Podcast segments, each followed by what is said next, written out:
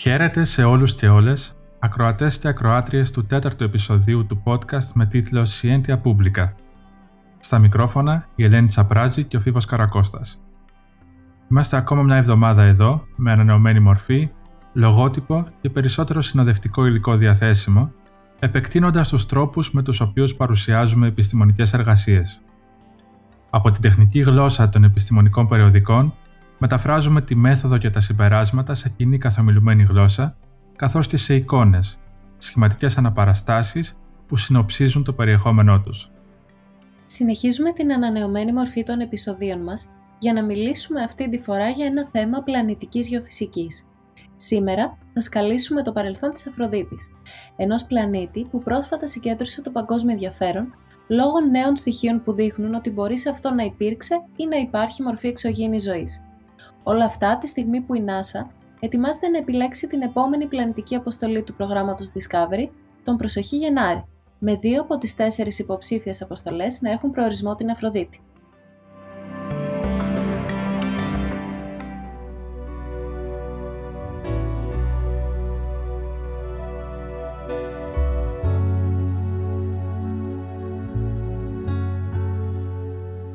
Η Αφροδίτη είναι ένας καυτός και κολλασμένος κόσμος που τελευταία έχει ανεβάσει και τη θερμοκρασία της επικοινωνίας στους επιστημονικούς κύκλους.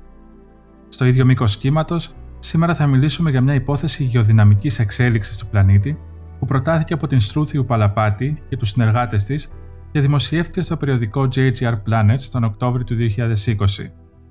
Η Ουπαλαπάτη και η ερευνητική ομάδα από το Κέντρο Εξέλιξης και Δυναμικής της Γης του Πανεπιστημίου του Όσλο πρότειναν μια υπόθεση για την εξέλιξη του γεωδυναμικού καθεστώτος της Αφροδίτης, προκειμένου να εξηγηθούν οι παρατηρήσεις της επιφάνειάς της και οι εκτιμήσεις για το πάχος του φλοιού του γειτονικού πλανήτη. Τι είναι το γεωδυναμικό καθεστώς; Ω γεωδυναμικό καθεστώς ενός πλανήτη, χαρακτηρίζουμε την κατάσταση που περιγράφει τη μεταφορά θερμότητας σε αυτόν. Ο τρόπος μεταφοράς θερμότητας από το εσωτερικό προς το εξωτερικό έχει άμεση επίπτωση στη μορφή του πλανήτη, καθώς ανάλογα με αυτόν συμπεριφέρεται και η επιφάνειά του.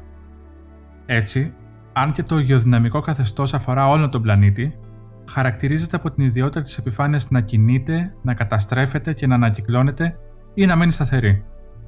Με βάση αυτό, μπορούμε να αναφέρουμε δύο γεωδυναμικά καθεστώτα που απασχολούν τη συγκεκριμένη εργασία και άρα τη σημερινή μας συζήτηση.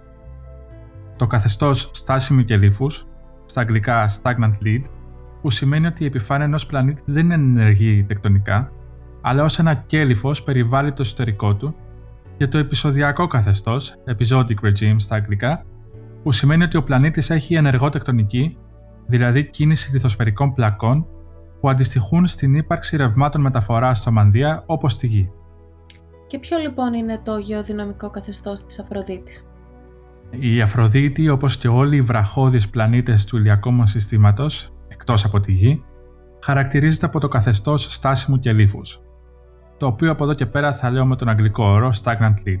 Ποιες παρατηρήσεις μας έχουν οδηγήσει όμως στο συμπέρασμα ότι το μοντέλο του stagnant lead περιγράφει το γεωδυναμικό καθεστώς της Αφροδίτης; Αυτό δεν είναι κάτι δύσκολο να παρατηρηθεί. Από τις παρατηρήσεις της επιφάνειας Αφροδίτης έχει αποδειχθεί ότι δεν υπάρχει ενεργός τεκτονική, δεν υπάρχει κίνηση λιθοσφαιρικών πλακών, καταβήθηση κομματιών του φλοιού της, γέννηση νέου φλοιού κατά μήκος των ορίων των πλακών, δηλαδή με φαινόμενα αντίστοιχα με αυτά που βλέπουμε στη Γη. Έτσι μπορούμε με ασφάλεια να πούμε ότι σήμερα η Αφροδίτη έχει ένα στάσιμο κέλυφο στο εξωτερικό της. Αυτό που δεν είναι τόσο βέβαιο όμως, και εδώ έρχεται να προτείνει κάποιες απαντήσεις η συγκεκριμένη εργασία, είναι ποιο ήταν το γεωδυναμικό καθεστώς κατά το παρελθόν. Όταν λέμε stagnant lead, εννοούμε ότι δεν υπάρχουν τεκτονικές πλάκες ή ότι υπάρχουν, αλλά απλά δεν κινούνται.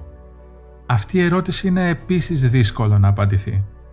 Αφενός γιατί ακόμα και αν υπάρχουν ρήγματα από τη στιγμή που δεν μπορούμε να εξάγουμε συμπεράσματα για το ποια είναι η σχετική κίνηση, δεν μπορούμε να αντιληφθούμε τόσο εύκολα και την προέλευσή τους.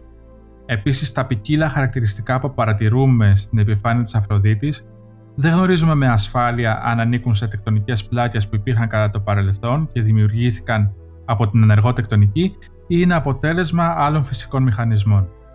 Το ανοιχτό αυτό ερώτημα είναι μάλιστα και ένα κίνητρο για την εργασία που συζητάμε σήμερα. Τι γνωρίζουμε λοιπόν για την Αφροδίτη μέσα από ποιες παρατηρήσεις και τι έρχεται να προτείνει συγκεκριμένη εργασία; Αυτό που γνωρίζουμε όχι μόνο για την Αφροδίτη, αλλά γενικά για όλους τους πλανήτες, είναι ο τρόπος που ανανεώνεται η επιφάνειά τους. Αυτό γίνεται κυρίως μέσω της ηφαιστειότητας και της τεκτονικής. Επίσης γνωρίζουμε και τρόπους που μπορεί να χαρακτηριστεί η ηλικία αυτής της επιφάνειας. Ο πιο σημαντικός δείκτης είναι ο αριθμός των κρατήρων σε ένα πλανήτη, κρατήρων που δημιουργήθηκαν από την πρόσκληση μετεωρητών. Επειδή οι κρατήρες σβήνονται με την ανανέωση της επιφάνειας ενός πλανήτη, περισσότεροι κρατήρες δείχνουν παλιότερη επιφάνεια, ενώ λιγότεροι κρατήρες δείχνουν μια αρκετά νεότερη επιφάνεια, που ανανεώνεται διαρκώς. Για παράδειγμα, μπορεί να σκεφτεί κανείς τη Γη και τη Σελήνη. Η ενεργός τεκτονική στη Γη έχει εξαφανίσει τους περισσότερους κρατήρες, κάνοντάς τους δυσέβρετου, πολλές φορές μάλιστα τους αντιμετωπίζουμε ως φυσικά μνημεία, ενώ η Σελήνη που είναι τεκτονικά ανενεργή έχει πάνω της όλες αυτές τις πληγές του παρελθόντος της. Και με βάση τις παρατηρήσεις για την Αφροδίτη λοιπόν, τι γνωρίζουμε για την ηλικία της επιφάνειάς της; Η Αφροδίτη, που όπως είπαμε δεν έχει ενεργό τεκτονική, παρουσιάζει μια τυχαία κατανομή κρατήρων, με άλλες περιοχές να έχουν περισσότερους και άλλες λιγότερους, που δείχνουν ότι η κατανομή των ηλικιών στην επιφάνειά της δεν είναι ομοιογενής. Αυτό σημαίνει ότι άλλες περιοχές είναι παλιότερες και άλλες νεότερες. Αυτό με τη σειρά του οδηγεί στο ερώτημα αν υπήρχε κατά το παρελθόν κάποιο γεγονός που έδρασε τοπικά ώστε να ανανεώσει μόνο κατά μέρους την επιφάνειά της. Όσον αφορά τις ακριβείς τιμές, διαφορετικές μελέτες προτείνουν διαφορετικές μέσες ηλικίε από 750 εκατομμύρια χρόνια ως 250 ή ακόμα και 150 εκατομμύρια χρόνια. Δεν μπορεί να εκτιμηθεί η κατά τόπους ηλικία της επιφάνειας και με αυτόν τον τρόπο να δημιουργηθεί μια υπόθεση για τη σχετική κίνησή της που οδήγησε σε αυτή την κατά μέρους ανανέωση. Κάτι τέτοιο είναι αδύνατο να συμβεί, γιατί τα πετρώματα που πιθανώς μαρτυρούν την ύπαρξη ενός τέτοιου γεγονότος δεν μπορούν να επιβιώσουν για τόσα χρόνια στην επιφάνεια ώστε να παραμείνουν σαν ένα είδος υπογραφής.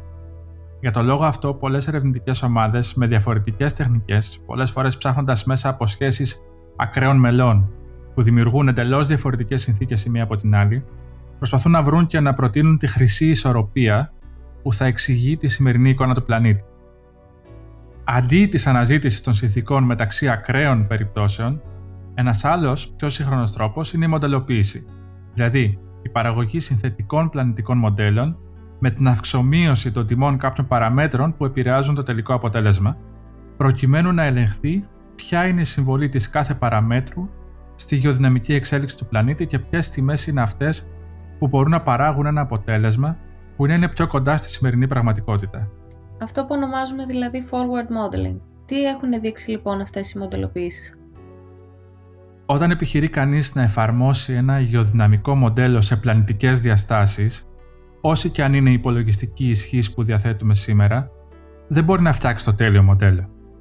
Έτσι, αναγκαστικά πρέπει κανείς να απλοποιήσει το πρόβλημα. Να αγνοήσει μερικές παραμέτρους που επιδρούν μόνο λεπτομερώς και όχι συνολικά πάνω στον πλανήτη και γενικότερα να κάνει μια θεωρητική εκτίμηση κατά προσέγγιση, δεδομένου μάλιστα ότι δεν γνωρίζουμε και όλες τις παραμέτρους που χρειάζονται για να προχωρήσουμε σε μια υπερμοντελοποίηση όλων των πιθανών λεπτομεριών. Έτσι, όσο αφορά την Αφροδίτη, τα ως σήμερα μοντέλα δεν έχουν καταφέρει να δώσουν μια σαφή απάντηση. Τα μοντέλα που χρησιμοποιούν ένα μόνιμο stagnant lead κατά την εξέλιξη του πλανήτη ή τα μοντέλα που παρουσιάζουν κάποιο επεισοδιακό καθεστώς κατά το παρελθόν αδυνατούν να εξηγήσουν το σύνολο των παρατηρήσεων που έχουμε, όπως το κέντρο βάρους του πλανήτη, το πάχος του φλοιού που γνωρίζουμε από βαρυτικά και τοπογραφικά δεδομένα κλπ. Ένα εγχείρημα μοντελοποίησης με σύγκριση του stagnant lead με ένα εναλλασσόμενο γεωδυναμικό καθεστώς είναι και η εργασία που συζητάμε σήμερα. Και ποια συγκεκριμένα ερωτήματα προτίθεται να απαντήσει; Τα ερωτήματα που θέτει προς απάντηση η ερευνητική ομάδα είναι τα εξής. Πρώτον, πώς τα πιθανά επεισοδιακά γεγονότα ή ανατροπές όπως ονομάζονται, overturns στα αγγλικά, επηρεάζουν την εξέλιξη και την ιστορία της επιφάνειας της Αφροδίτης. Δεύτερον, ποια παράμετρος καθορίζει το χρόνο, τη διάρκεια και τη συχνότητα αυτών των επεισοδιακών γεγονότων. Τρίτον, αν η ύπαρξή τους ευνοεί την ύπαρξη της παρατηρούμενης νεαρής επιφάνειας Αφροδίτης. Και τέταρτον, αν μπορούν τμήματα της επιφάνειας να επιβιώσουν μέσα από τέτοια γεγονότα ώστε να εξηγηθεί και η ύπαρξη παλαιότερων κομματιών του φλοιού, τα λεγόμενα τεσέρε, κρατονικές περιοχές που παρατηρούνται στην επιφάνεια της Αφροδίτης. Τεσέρα ονομαζόταν το εισιτήριο που πλήρωναν οι Ρωμαίοι για να μπουν στο Κολοσσέο. Η λέξη προέρχεται από το σχεδόν τετραγωνικό σχήμα και τον ελληνικό αριθμό 4, και λόγω του ίδιου σχήματος ονομάστηκαν έτσι και οι σχηματισμοί αυτοί στην Αφροδίτη. Ωστόσο, θα μπορούσε να πει κανείς μεταφορικά ότι λόγω της ηλικίας και έντονης παραμόρφωσης αυτών των σχηματισμών, που φέρουν πάνω τους τα αποτυπώματα των γεγονότων που συνέβησαν στην επιφάνεια της Αφροδίτης, αποτελούν ίσως το εισιτήριο για να παρατηρήσει κανείς τη γεωδυναμική της ιστορία. Είδαμε ότι για να απαντήσει σε αυτά τα ερωτήματα η ερευνητική ομάδα δούλεψε με forward modeling. Ποια ήταν όμως η θεωρητική βάση για την κατασκευή αυτών των μοντέλων; Οι Ουπαλαπάτη και οι συνεργάτες της κατασκεύασαν μοντέλα που αντιστοιχούν σε προσωμιώσεις της διάδοσης θερμότητας στο μανδύα της Αφροδίτης. Προσφέρουν τη δυνατότητα υπολογισμού του εξόδους του, ενώ οι αρχικές ορυκτολογικές συνθήκες που χρησιμοποιήθηκαν ήταν αντίστοιχες με αυτές της γης. Λύνοντας τις εξισώσεις διατήρησης της μάζας, της ορμής και της ενέργειας, όπως γίνεται σε όλα τα προβλήματα της γεωδυναμικής, εξέτασαν την εξέλιξη αυτών των μοντέλων. Συνολικά υπολόγισαν 21 μοντέλα, με άγνωστες μεταβλητές στο εξόδε στο μανδύα και το όριο ελαστικότητας του φλοιού. Δηλαδή στα αποτελέσματα συγκρίνουν ξεχωριστά το καθένα από αυτά τα 21 μοντέλα; Ε, όχι. Ουσιαστικά αυτά τα μοντέλα μπορούν να χωριστούν σε δύο κατηγορίες. Από τη μια μεριά ένα μόνιμο, αιώνιο stagnant lead και από την άλλη η εναλλαγή του stagnant lead με επεισοδιακές ανατροπές. Και συνεπώς συνδέουν τα αποτελέσματα αυτών των προσωμιώσεων, της μοντελοποίησης δηλαδή, με παρατηρήσεις. Ποιες παραμέτρους ελέγχουν λοιπόν, ποια δεδομένα είναι οι δείκτες αν θέλεις για το κατά πόσο ένα μοντέλο ανταποκρίνεται στην πραγματικότητα; Τα αποτελέσματα δείκτες για κάθε μοντέλο είναι η μέση ηλικίας της επιφάνειας και το μέσο πάχος του φλοιού. Δηλαδή, αν κάποιο μοντέλο μπορεί να εξηγήσει με επάρκεια τις τιμές που γνωρίζουμε για αυτά τα δύο μεγέθη, όσον αφορά την Αφροδίτη, τότε εξάγεται το συμπέρασμα ότι οι παράμετροι που χρησιμοποιήθηκαν για την κατασκευή του θα πρέπει να αντιστοιχούν και στις πραγματικές φυσικές παραμέτρους που επιδρούν στη γεωδυναμική εξέλιξη του πλανήτη. Επιπροσθέτως, ένα ακόμα ενδιαφέρον στοιχείο είναι η συνολική μάζα εκρινόμενου υλικού μέσω της ηφαιστειότητας, που όμως όπως θα πούμε στη συνέχεια, ίσως προσθέτει ένα βαθμό αβεβαιότητας στα συμπεράσματα. Τι έδειξαν λοιπόν τα συμπεράσματα, καταρχάς για το πιο απλό και σύγχρονο γεωδυναμικό καθεστώς, το σταθερό κέλφος ή stagnant lead; Στην περίπτωση ενός αιώνιου stagnant lead, η θερμότητα μπορεί να εκρηθεί μόνο μέσω ηφαιστειότητας και γενικής απαγωγής, με αποτέλεσμα να μην είναι τόσο αποτελεσματική. Έτσι, προκειμένου να υπάρξει η μεγαλύτερη δυνατή μεταφορά θερμότητας από το εσωτερικό του πλανήτη προς την επιφάνεια, χρειάζεται να υποστηριχθεί από την ύπαρξη πολυάριθμων μανδιακών διάπειρων, τα λεγόμενα mantle plumes, που μεταφέρουν υλικό από το όριο του μανδύα με τον πυρήνα προς το εξωτερικό. Ενώ αυτό καθώς βγαίνει στην επιφάνεια, δημιουργεί νέα πετρώματα που καλύπτουν το παλαιότερο φλοιό. Το σημείο αυτό στην επιφάνεια ονομάζεται hotspot και αντίστοιχα τέτοια υπάρχουν και στη Γη, με χαρακτηριστικά παραδείγματα τη Χαβάη και την ίσο Ρεϊνιόν στον Ινδικό ωκεανό. Ένα τέτοιο μοντέλο για να μπορέσει να σταθεί, χρειάζεται ένα πολύ σκληρό φλοιό που να μπορέσει να αντισταθεί στη μεταφορά θερμότητας από το εσωτερικό, άρα και ένα φλοιό με μεγάλο πάχος. Αυτός ο φλοιός επίσης δεν καταστρέφεται, έτσι θα μπορούσε κανείς να υποθέσει ότι στην περίπτωση του stagnant lead η μέση ηλικία της επιφάνειας είναι μεγαλύτερη. Όμως, μετρώντας την ηλικία της επιφάνειας, δεν μπορούμε να μετρήσουμε την ηλικία ολόκληρου του φλοιού, παρά μόνο των πολύ λεπτών επιφανειακών στρωμάτων, που όπως είπαμε λόγω των πολυάριθμων μανδιακών διάπειρων καλύπτουν μεγάλη έκταση της επιφάνειας του πλανήτη. Έτσι ουσιαστικά αυτός ο μηχανισμός οδηγεί σε μια μικρή μέση ηλικία της επιφάνειας για την ακρίβεια 100 εκατομμύρια χρόνια με ένα μεγάλο περιθώριο σφάλματος της τάξης των 90 εκατομμυρίων χρόνων. Ποιος είναι ο λόγος που υπάρχει αυτό το εύρος στα αποτελέσματα που αφορούν τη μέση ηλικία της επιφάνειας; Αλλάζοντας τις άγνωστες μεταβλητές που αναφέραμε, το σύστημα λειτουργεί διαφορετικά. Πιο συγκεκριμένα, μεγαλύτερο εξόδες στο μανδύα περιορίζει τη μεταφορά της θερμότητας από το εσωτερικό προς το εξωτερικό, άρα έχει ανάγκη από σχετικά πιο λεπτό φλοιό. Αντιθέτως, μεγαλύτερο εξόδες οδηγεί σε μεγαλύτερη μεταφορά θερμότητας άρα και περισσότερα μανδιακά διάπειρα και μεγαλύτερο εύρος στον υπολογισμό της μέσης ηλικίας της επιφάνειας. Η μέση τιμή σε αυτή την περίπτωση είναι στα 250 εκατομμύρια χρόνια, με το άνω και κάτω όριο για κάθε μοντέλο να διαφέρουν. Ωστόσο, είναι σημαντικό να αναφερθεί ότι σε καμία περίπτωση δεν γίνεται εφικτό με ένα τέτοιο μηχανισμό, υποκαθεστώς σταθερού και λίφους, να επιτευχθεί φλοιός πιο λεπτός από 100 χιλιόμετρα. Ποια είναι η διαφορά τώρα εάν υπάρχει επεισοδιακό καθεστώς, με άλλα λόγια ενεργός τεκτονική. Η βασική διαφορά του σταθερού και λίφους και της ενεργού τεκτονικής, που επηρεάζει θεαματικά τα αποτελέσματα στο πρόβλημα που συζητάμε, είναι η ανακύκλωση του επιφανειακού υλικού που κάνει πιο αποτελεσματική τη μεταφορά της θερμότητας.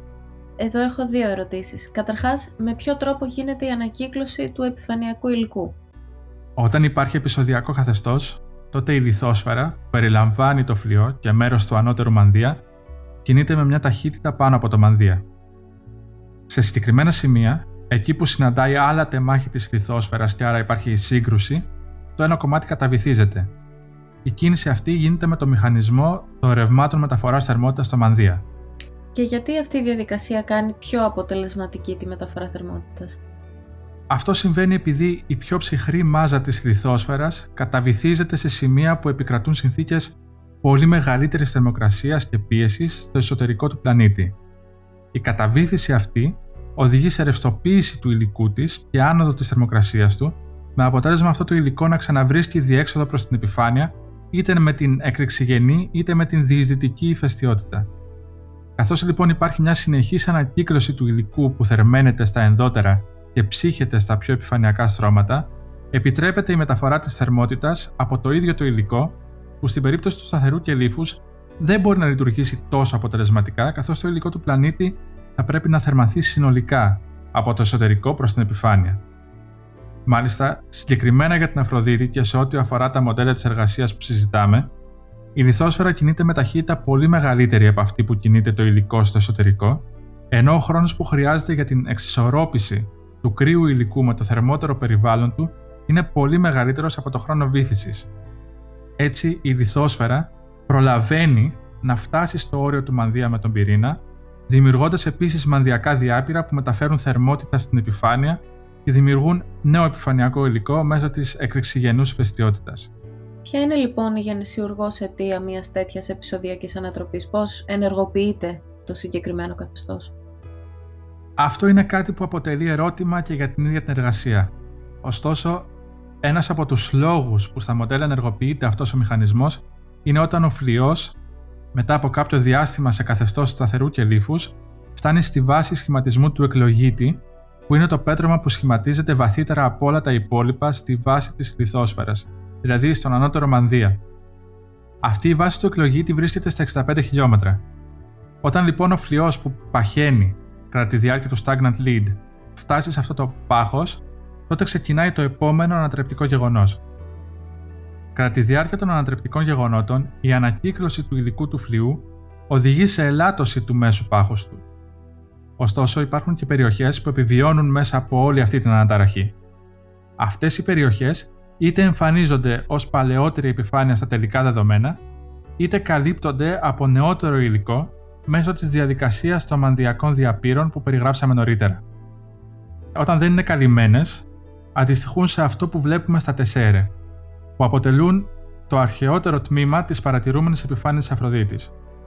Σε κάθε περίπτωση, οι περιοχές που επιβιώνουν των ανατρεπτικών γεγονότων είναι και αυτές που αντιστοιχούν και σε τμήματα παχύτερου φλοιού. Και ποια είναι η συχνότητα αυτών των ε, επεισοδιακών ανατροπών; Ανάλογα με τις παραμέτρους που εισάγονται σε κάθε μοντέλο, ο αριθμός των ανατρεπτικών γεγονότων διαφέρει. Το ίδιο και η συχνότητά τους. Με αυτή τη συνθήκη φυσικά να επηρεάζει τα τελικά αποτελέσματα.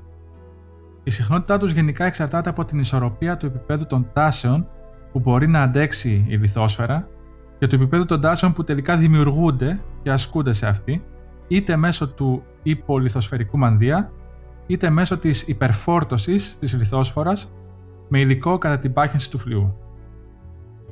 Με ποιο τρόπο επιδρούν λοιπόν οι άγνωστοι παράγοντες στη συχνότητα των επεισοδιακών γεγονότων και στα αποτελέσματα δείκτες της μοντελοποίησης; Αρχικά, η τάση παραμόρφωσης αποτελεί έναν παράγοντα που είναι αντιστρόφως ανάλογος με τον αριθμό των επεισοδιακών ανατροπών. Επειδή όσο αυτή είναι μικρότερη, τόσο μικρότερη τάση μπορεί να αντέξει η λιθόσφαιρα και άρα τόσο πιο εύκολα ενεργοποιείται το επεισοδιακό καθεστώς. Σε πολύ μεγάλες τιμές της τάσης παραμόρφωσης, οι συγγραφείς αναφέρουν το παράδειγμα των 80 MP, το πρώτο ανατρεπτικό γεγονός αργεί πάρα πολύ και η εξέλιξη είναι παρόμοια με αυτή του stagnant lead. Όσον αφορά όμως τη συμβολή του στο μέσο πάχος του φλοιού, όλες οι τιμές δίνουν ένα αποτέλεσμα μεταξύ 25 και 35 χιλιόμετρων, που είναι πολύ μικρότερο από το ελάχιστο των 100 χιλιόμετρων του stagnant lead, που διαφοροποιείται για κάποιο λόγο με τάση παραμόρφωσης στα 90 MP, οπότε και φτάνει τα 50 χιλιόμετρα. Ο άλλος παράγοντας, το εξόδε, είναι επίσης αντιστρόφως ανάλογος του αριθμού των ανατρεπτικών γεγονότων.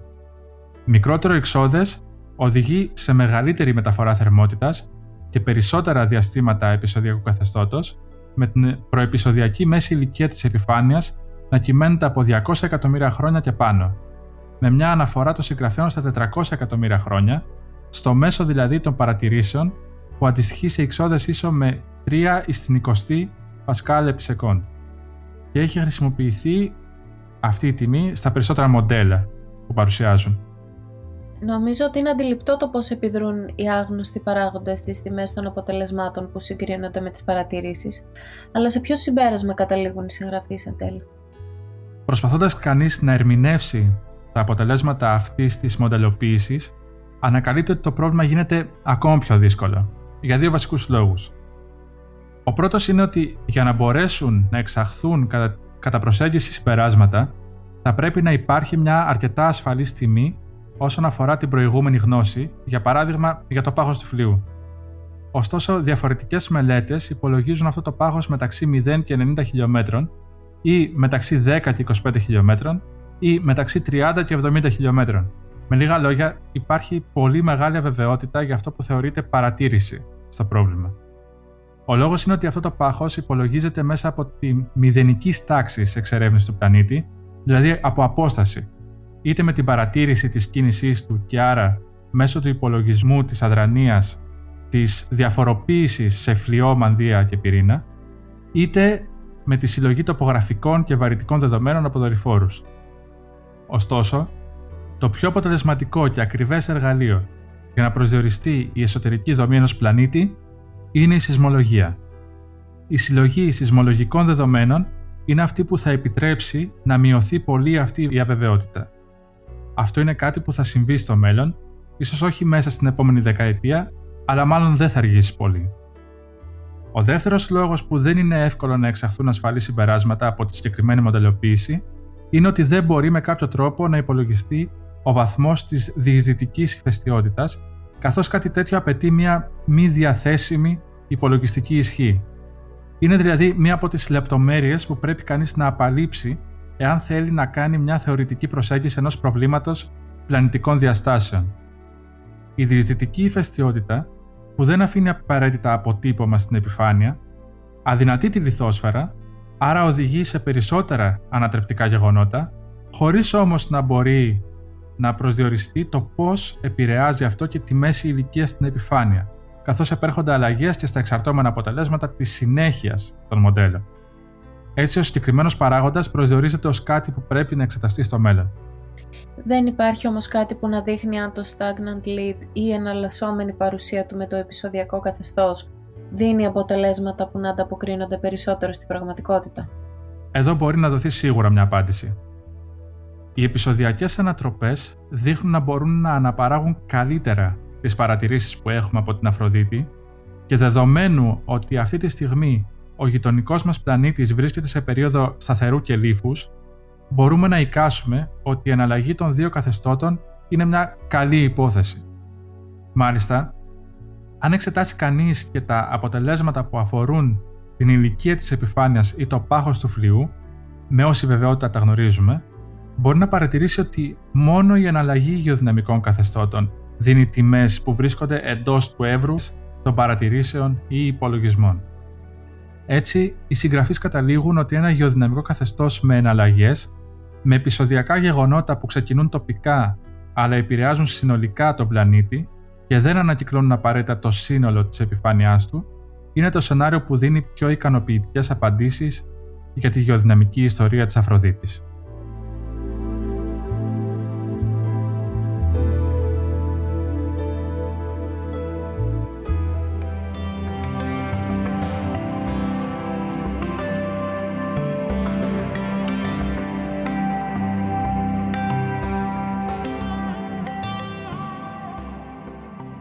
Κάπου εδώ έφτασε στο τέλος του το τέταρτο επεισόδιο του podcast Scientia Publica. Ακόμα μια εβδομάδα παρουσιάσαμε το περιεχόμενο μιας νέας επιστημονικής δημοσίευσης, εξελίσσοντας τα εργαλεία της επικοινωνίας μας και δουλεύοντας με νέους τρόπους για να κάνουμε το περιεχόμενο της έρευνας εχμής αντιληπτό από ένα ευρύτερο κοινό, επιστημόνων και όχι μόνο. Την προσπάθεια αυτή μπορείτε να στηρίξετε με δύο τρόπους, παρακολουθώντας τη και διαδίδοντάς τη. Το καλύτερο κίνητρο για να βρίσκουμε τις δυνάμεις που χρειάζονται για να μείνει ζωντανό και να εξελίσσεται αυτό το project είναι η απήχησή του. Μπορείτε να επικοινωνήσετε μαζί μας στο email scientia.publica.gr και στο facebook και twitter στη σελίδα μας Scientia Publica. Θα θέλαμε να ακούσουμε τη γνώμη σας για το περιεχόμενο που παρουσιάζετε και όποιες προτάσεις ή σχόλια έχετε για τα επόμενα κεφάλαια της σειράς μας. Τα επεισόδια, τα άρθρα μας, καθώς και οι σύνδεσμοι στις δημοσιεύσεις που συζητάμε, βρίσκονται στην ιστοσελίδα μας scientia.publica.gr, όπου θα βρείτε επίσης και τους συνδέσμους προς το κανάλι μας στο YouTube, Apple Podcast, Google Podcast και Spotify. Σας ευχαριστούμε που μας παρακολουθήσατε και ελπίζουμε να σας δούμε σύντομα στο επόμενο επεισόδιό μας, στο οποίο θα συνεχίσουμε να εξερευνούμε κλίμακες από τους πλανήτες και τους δορυφόρους μέχρι τις μεγαλύτερες δομές στο σύμπαν και να ανοίγουμε το διάλογο για την επιστήμη δημόσια.